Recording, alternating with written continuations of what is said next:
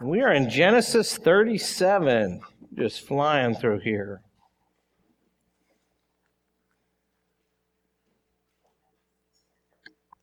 We are starting the Joseph story now, Genesis 37. There's all sorts of good stuff for us here. Starts a little differently, though. So, let's turn to Genesis 37. We're going to read the first 11 verses. Jacob lived in the land of his father's sojournings, in the land of Canaan. These are the generations of Jacob. Joseph, being 17 years old, was pasturing the flock with his brothers. He was a boy with the sons of Bilhah and Zilpah, his father's wives. And Joseph brought a bad report of them to their father. Now Israel, meaning Jacob, loved Joseph more than any other of his sons because he was the son of his old age, and he made him a robe of many colors. But when his brothers saw that their father loved him more than all his brothers, they hated him and could not speak peacefully to him. Now Joseph had a dream, and when he told it to his brothers, they hated him even more. He said to them, Hear this dream that I have dreamed. Behold, we were binding sheaves in the field, and behold, my sheaf arose and stood upright. And behold, your sheaves gathered around it and bowed down to my sheaf. His brother said to him, Are you indeed to reign over us? Are you indeed to rule over us? So they hated him even more for his dreams and for his words. Then he dreamed another dream and told it to his brothers and said, Behold, I have dreamed another dream. Behold, the sun and the moon and eleven stars were bowing down to me. But when he told it to his father and his brothers, his father rebuked him and said to him, What is this dream that you have dreamed? Shall I and your mother and your brothers indeed come to bow ourselves to the ground before you? And his brothers were jealous of him. But his father kept the saying in mind. Let's pray. Heavenly Father, thank you for giving us the scriptures and making us your people. Thank you for loving us with such a costly love. Lord, as we come to your word, we pray that you would speak to us again by your word and by your spirit. Penetrate our pain and strife and struggles with the understanding that you have a far more profound understanding of those struggles than we ever will. For you are the sovereign, ordaining, providentially ruling God who orders all things for your own glory and for our good. Give us the desire and ability to learn from you this morning.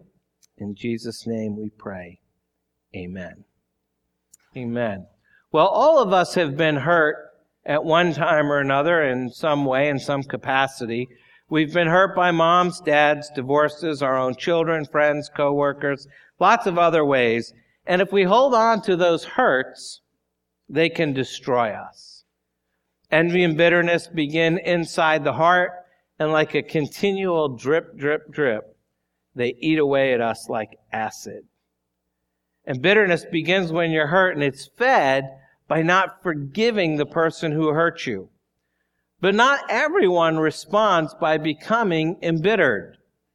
We've come to the next major section of the book of Genesis, and that's the story of Joseph. And as we look at the life of Joseph, will soon realize that if anyone had an excuse for becoming bitter, it was Joseph. But he chose to rise above his pain and refused to let the past hold him down. Not only did Joseph grow up in a large family, uh, he was surrounded by tragedies within his family. His family had four women filled with jealousy and envy toward one another Leah, Rachel, Bilhah, and Zilpah. And not only that, his oldest brother committed incest with one of these women. And to top it all off, his sister Dinah was raped by one of the men from Shechem. And two of his brothers went to Shechem and not only killed the guy who did it, but they killed almost all the people in the camp. So Joseph is growing up in an environment of rape, incest, murder, envy, jealousy, bitterness, and hatred. And it seems as we go through Genesis, as we move from one patriarch to another, the family dysfunction just seems to keep getting worse. And those are just his early years. He reached an age where the anger and bitterness of his brothers turned towards him because he's the favored child. Look again at verse 3. Now Israel loved Joseph more than any other of his sons because he was the son of his old age, and he made him a robe of many colors. And this robe is actually it's a mark of distinction.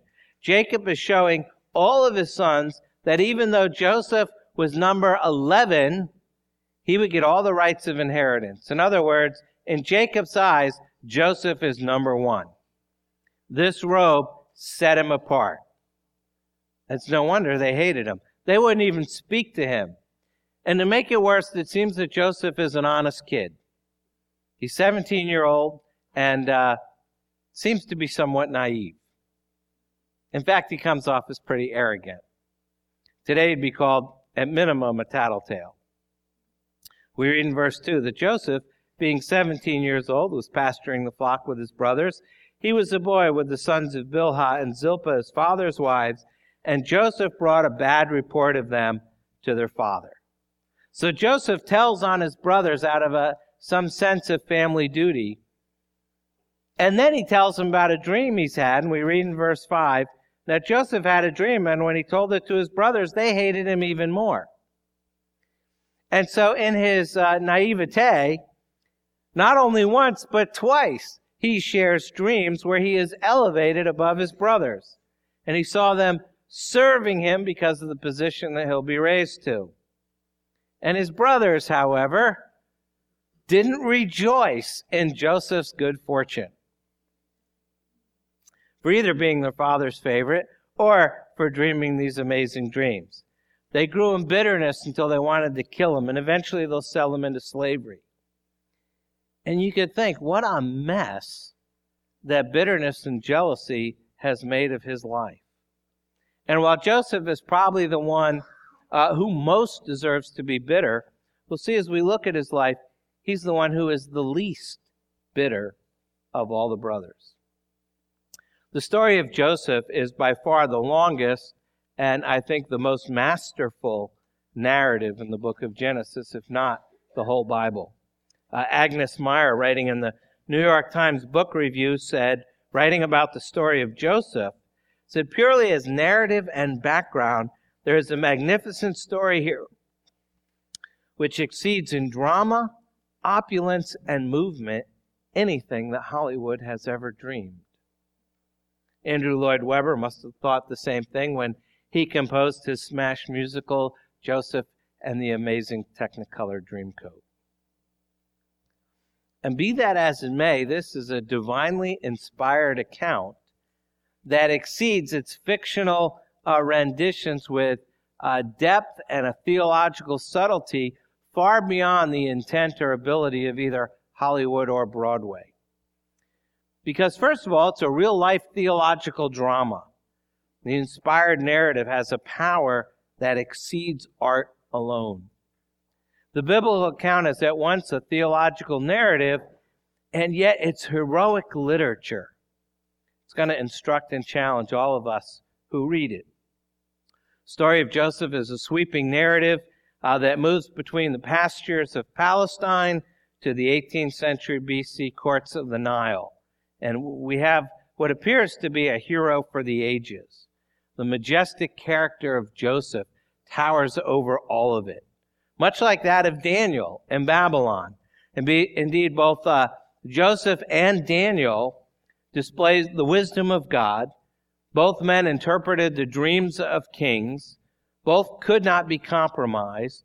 They're both jailed for their obedience, and both are made vice regents of their adopted realms.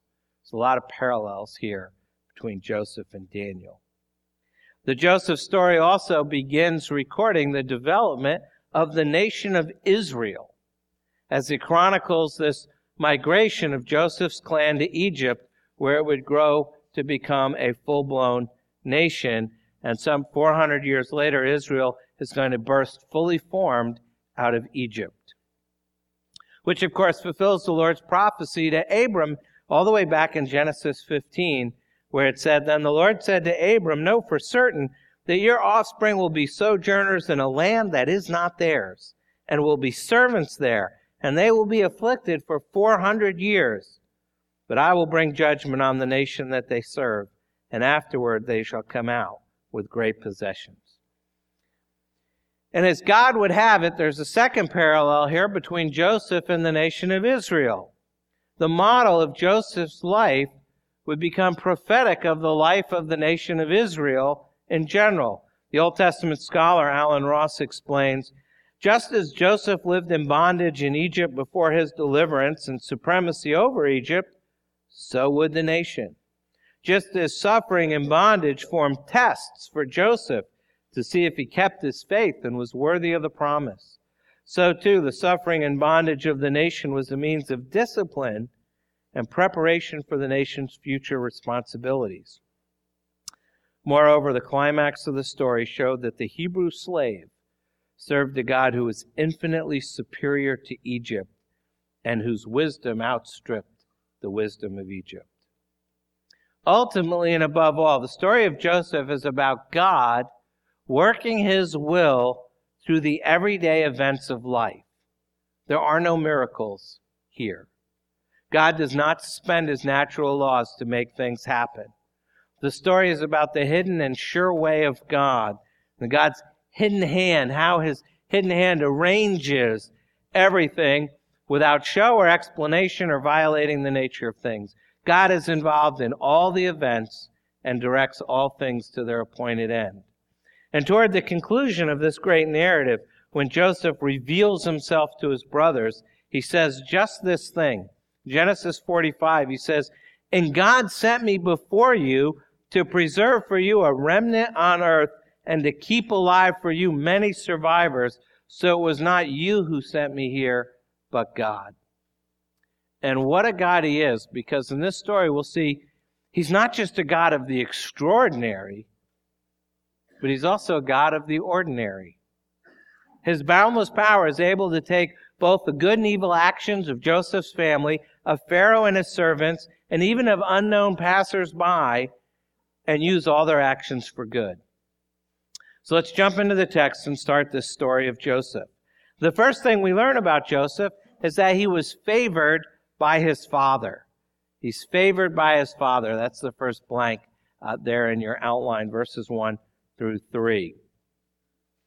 And with Esau's departure from the land of promise, he has in fact acknowledged Jacob's right to the promised land. So Jacob settled down to stay. And in verse 2, we read, the generations of Jacob. This is the ninth occurrence in Genesis of the phrase, these are the generations of. Now, this is largely an account of the life of Joseph, just as these are the generations of Isaac was taken up with the life of Jacob. And it's here that the life of Joseph preserves and saves the generations of Jacob. Now, this epic tale begins with a teenage Joseph shepherding his father's flocks along with his brothers Dan, Naphtali, Gad, and Asher, the sons of Jacob's wives, Bilhah and Zilpah. And although uh, Dan, Gad, Naphtali, and Asher are full sons, it seems they hold secondary status in Jacob's affections. We've already witnessed that there were hard feelings between Jacob and the sons of his uh, unloved wife Leah, and these are heightened by Jacob's disregard for their sister Dinah. And apparently Jacob felt even less affection for the sons of his servant wives. And it seems that these four sons of Bilhah and Zilpah knew it and they resented it. And quite naturally, the four has little regard for young Joseph, the son of their father's favorite wife. Now, Joseph is far from perfect, notwithstanding his future greatness. You know, up until uh, recently, it's been customary for preachers to accord Joseph uh, almost sinless status. Because, like David, the scripture records no overt sin or criticism of him. But such reckoning, of course, is contrary to what Scripture teaches us about man and the sinful nature of all people and what we know about the sin and repentance of even the most godly people. So the attempts to say that Joseph didn't do anything wrong when he brought a bad report to their father kind of ring hollow. It's especially true because what the text actually says about the incident, um, the word report is normally used in Scripture, particularly in the Old Testament, in the negative sense of an untrue or partially true report. The idea that Joseph's not telling the full story. Some of you parents may have experience with this. You know, when one of your kids might say, He hit me. And you say, well, What did you do to him? Me? You know, and you sort of instantly know you're not getting the whole story here. And it's kind of like that. And here it's actually qualified by the adjective bad. It's a bad report. So it seems that Joseph is both misrepresenting and maligning his brothers. And likely it's partially true, mostly true, but not totally uh, so, either to exaggeration or inaccuracy. So young Joseph, in effect, becomes a tattletale. And in the eyes of the disaffected sons of Bilhah and Zilpah, this is a monstrous offense. And I'm sure when the rest of the older sons heard about what Joseph had done, that they too began to smolder with resentment. And I'm sure that his offense grew larger and bigger with every retelling of it. Now, to be fair to Joseph, it really doesn't take much imagination to come up with something bad to say about them. I mean, already his brothers had been up to some pretty serious sinning. I mean, Reuben had slept with his father's wife. Simeon and Levi had slaughtered the whole tribe at Shechem because one of the men there had raped their sister. And as a result, we get this image of Joseph or of Jacob's sons as rough and reckless. So it's not too far fetched to think that their father couldn't trust them to do what they're supposed to do. And yet it does appear that he can trust Joseph. And next week we'll see that he'll send Joseph out on a mission to check up on his brothers and to see if they're doing their jobs properly. And so it's very clear that he is Jacob's favorite son. Now, favoritism has become a generational sin in this family. Remember, Isaac loved Esau more than Jacob, and Rebekah loved Jacob more than Esau. And Jacob loved Rachel and her children more than Leah and her children. And so on it keeps going. In verse 3, we read Israel loved Joseph more than any of his other sons. Now, Jacob probably can't help his feelings of favoritism because Joseph is the son of Rachel, who is has now died but never forgotten first love.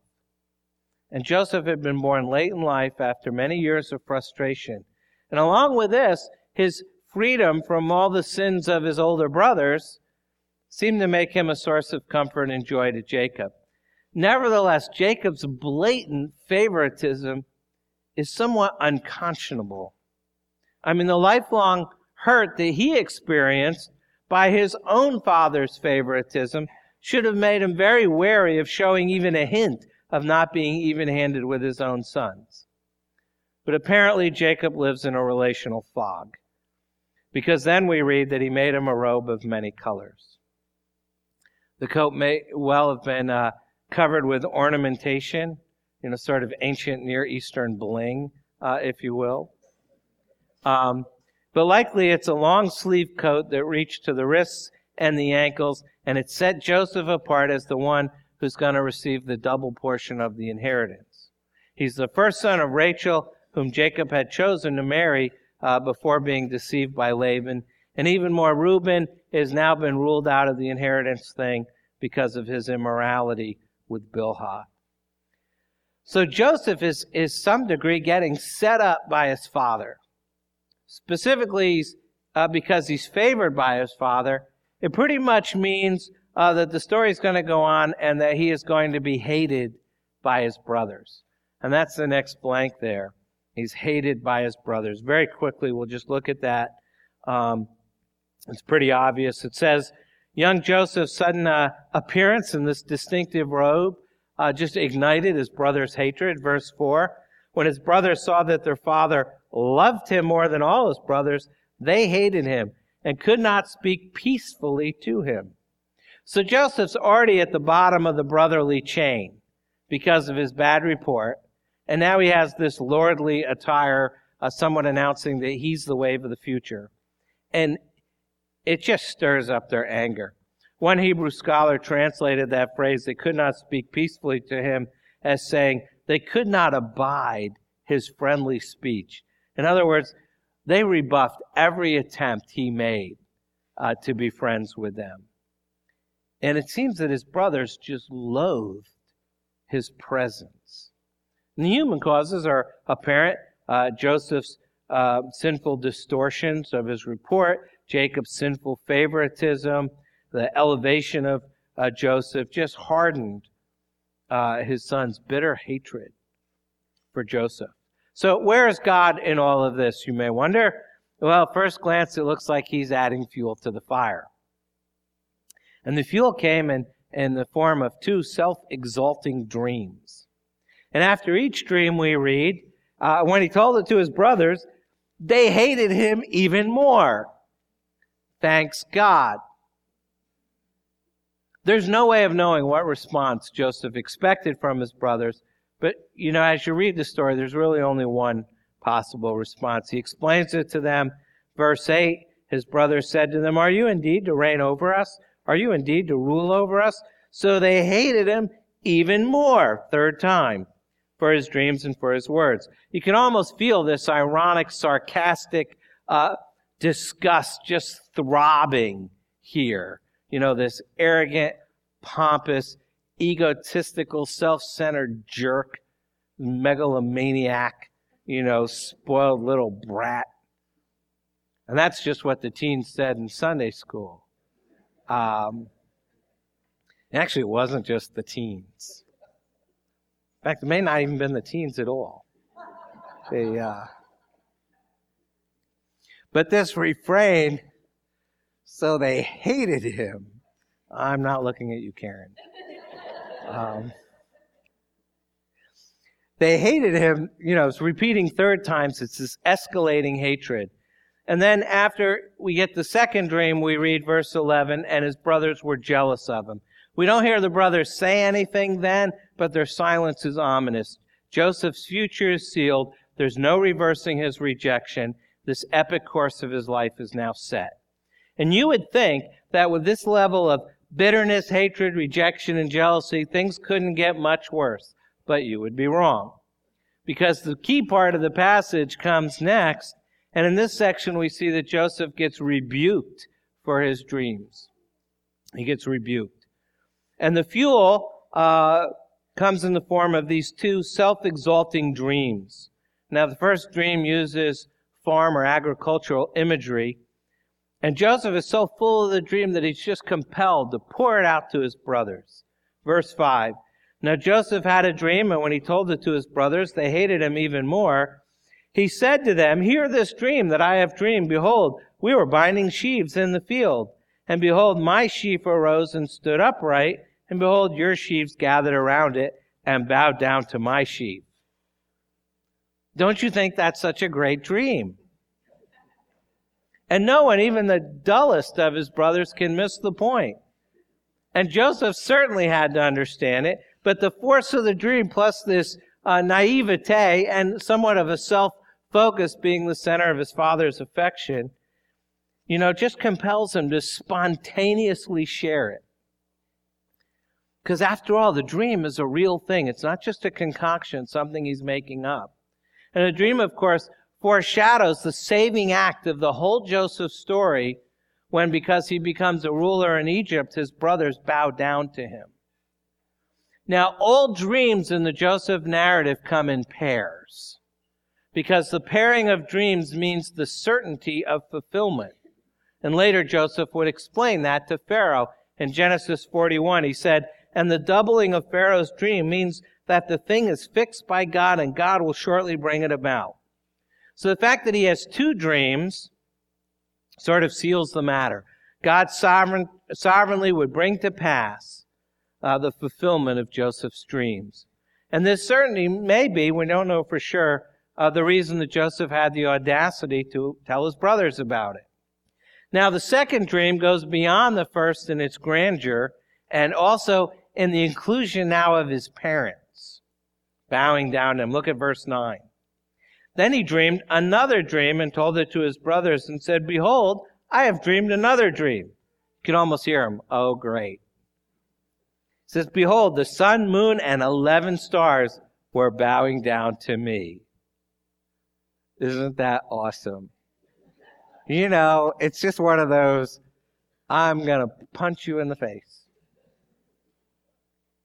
Which was also said in Sunday school. This vision is, is both symbolic and surreal. A sky bright with 11 stars representing his 11 brothers, the crowning glories of a radiant sun and moon, his father and mother, they all submit to him. And how did they bow? The spheres uh, momentarily flatten out like a setting sun, or did they blink submission in Morse code? Uh, we don't know. We have no idea. But one thing is sure, he saw them all bow to him, from Reuben to Benjamin to his father Jacob and his deceased mother Rachel. And that's too much even for his father, who clearly favors him. And he says, starting in verse 10, But when he told it to his father and to his brothers, his father rebuked him said to him, What is this dream that you have dreamed? Shall I and your mother and your brothers indeed come to bow ourselves to the ground before you? And his brothers were jealous of him, but his father kept the saying in mind. Now Jacob rebukes Joseph, but he doesn't hate him like his brothers did. Something in his soul gives him pause. Like Mary to come in the future, he ponders the meaning of what he's heard. He's not dismissive. And in some ways, Joseph is blessed to have a father who, although he was also the younger son, had become the heir of the birthright and the blessing. So, what is God indicating about Joseph? Now, to anyone looking at the circumstances that Joseph goes through, God doesn't appear to be very involved here. And I think that's why secular writers can write about his life and just miss the point of uh, what's going on. It's also why our non Christian friends can look at us and see no obvious sign of God being alive and at work in our lives. Because just like them, we struggle to get up in the morning, we get colds and we get cancers, and we grow old and we die. And circumstances over which we have no control often seem to determine the course of our life. We make good decisions and bad decisions, and sometimes God seems a million miles away. And very often, even the most spiritual among us forget to ask Him and push on with their own agenda. And that's what we find people doing in this story. And that's why the story is told, because that's the way we are as human beings. Made by God, we ignore Him. Provided for by God, we forget to give thanks. Loved by God, we don't return the compliment. And the point of the passage is the hand of God is everywhere in this sweeping narrative as it orchestrates the life of the preserver, the savior of his people. And God's hidden hand has its subtle way amidst just the chaos of human sin. Now, young Joseph's bad report sets him at odds uh, with his brothers. Uh, Jacob's favoritism of Joseph further incurs uh, his son's resentment uh, of Joseph. And God's visible fingerprints are seen in the substance of Joseph's two dreams.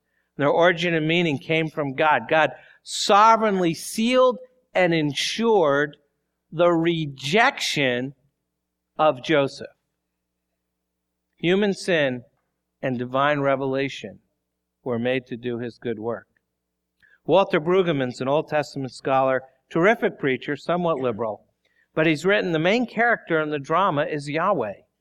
Though hidden in the form of a dream, silent and not at all visible, the listener will understand that the dream is the unsettling work of Yahweh upon which everything else depends. Without the dream, there would be no Joseph and no narrative. From the perspective of the brothers, without the dream, there would be no trouble or conflict. For the father, without the dream, there would be no grief or loss. The dream sets its own course, the father brother dreamer notwithstanding. And in the end, the dream prevails over the tensions of the family. In other words, the effect of the dream and its narration sets in motion a chain of events that may at first look like disasters, but as we'll discover, they're a work of grace. The Westminster Shorter Catechism, question 11. Tom's memorizing this for ordination. In fact, you're memorizing this too, right? I should just ask you guys. But I won't because I'm nice, and now you owe me. Um, question 11 says God's work of providence is his most holy, wise, and powerful, preserving and governing all his creatures and all their actions. And as I said at the beginning, the story of Joseph is the story of a dysfunctional family. However, it's not why the story is in the Bible to help us see the extent to which sin can spoil the closest relationships, but even more so, it's to show us how God can use even this level of dysfunctionality. Is that a word? It is now. Thank you. This level of dysfunctionality to further his own purposes. Because our great creator God uses his creative power to keep all creation in existence, to involve himself in all events, to direct all things to their appointed end. And that's why Joseph one day would say at the end of the story, As for you, you meant evil against me, but God meant it for good, to bring about that many people should be kept alive as they are today. And you see what that tells us? It reveals that any of us who follow God's will live a life that will sometimes become very tangled and somewhat chaotic. And at times, complications will rise from our own sin, as with Joseph. Or complications will arise from the sin of those around us, like his brothers. Or complications will arise from the sins of those who are in the wider circles of our existence, like the slave traders who are about to show up at the end of the chapter. We live in a world caught in a web of sin, and it's constantly casting new webs. But we know that amidst all these complexities of life, the creative power of God is at work to do us good. And that's true when we're ill, and that's true when we have trouble with our children, and that's true when professional problems seem to engulf us. We have a God of providence, a God who sustains our soul in all of life, perpetually working good. And this is an important truth that you need to learn now because life is not necessarily going to get easier. In fact, the more you follow God, the more you obey God, the more complicated your life will become because the Christian life goes against the currents of this world. But take heart that God is at work to do you good and to rest your soul in that. Submit yourself to Him in the great processes of life. Follow Him Listen to the life of Joseph, who really is a hero for the ages, who became so much like Christ himself. You see, Joseph is a type or a model of Christ. And that lets us know why we see here the necessity of rejection. That's the last blank there in your outline. The necessity of rejection. You know, if you think about it, we don't really know why Joseph told everyone about his dreams. The Bible doesn't tell us why, and it doesn't give us any particular reason to think badly of him. But sharing the dreams does mean one thing. It means that all of his family knew at the exact same time the story of these dreams, which will be fulfilled exactly as they're revealed. First, in Genesis 42, uh, 6, his brothers bow down to him in Egypt. Then they bow down twice more to honor him in Genesis 43, verse 26. They bow down again in Genesis 44, verse 14. And then finally, in Genesis 50, they throw themselves at his feet in fear for their lives. Years later, this perfect fulfillment of Joseph's dreams demonstrated to them that they had indeed heard the word of God from their brother. There's a sense in which he had to tell them because he's the voice of God to his family in that generation. He wasn't yet aware of it, and they are surely annoyed by it. But indeed, we're repeatedly told they hated him even more, but it's all part of God's plan. And that means that when they're mocking Joseph, they're mocking the Word of God. When they reject Joseph, they're rejecting the Word of God. When our Lord Jesus was on the earth, he too is accused by his opponents of being bold and brash. He's accused of working with the devil at one point. He's even accused of blaspheming against God because of all the claims he made about himself. They despised him and mocked him as a Nazarene and an uneducated man. They challenged the authority by which he spoke. And it is this truth telling that roused up the hatred of his brothers, just as Jesus' truth telling roused up the hatred of the authorities in his day. As the story begins, God providentially brings about Joseph's rejection so that Joseph himself might ultimately be used to effect his people's salvation. God choreographs Joseph's rejection in two ways. First, by his father's uh, favoring him over all the other brothers, and second, by giving him a vision, these dreams of his future uh, high position and being exalted. So human sin, divine revelation produce a hatred and a rejection that pave the way for salvation. These brothers are determined to frustrate the word of God as it's revealed through Joseph's dreams. Their hatred of Joseph is ultimately a hatred of God's revelation because they're ignoring what God has told them. And how does this fit with the doctrine of God's providence?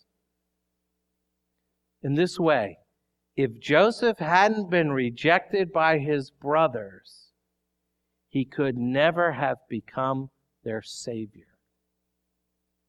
If Joseph is never rejected by his brothers, he could never have become their Savior. And that's why he's a model and type of Christ. Jesus had to be rejected by his own people in order to go to the cross, die in their place, rise again to new life, and be their Savior. Jesus was hated and rejected and despised by men so that in becoming our Savior, we would be loved and accepted and forgiven by God. Let me close with two questions. Is your life going to be described by the bitterness and rejection that you have faced or that you have lived with, or maybe even that you have poured out on others? Or will your life be described by the relationship that you have with a God who fully loves you, totally accepts you, who's completely forgiven you in his Son, who loved you and gave himself up for you? The apostle Paul tells us that in God's providence, 2 Corinthians 5:21, for our sake he God made him Christ to be sin who knew no sin, so that in him we might become the righteousness of God. And that's because it's all of grace from beginning to end. Even when it seems like everyone hates you and rejects you, remember, God is bigger than them. And that's what really matters. You need to pray. Take a moment to do that, and then I'll close.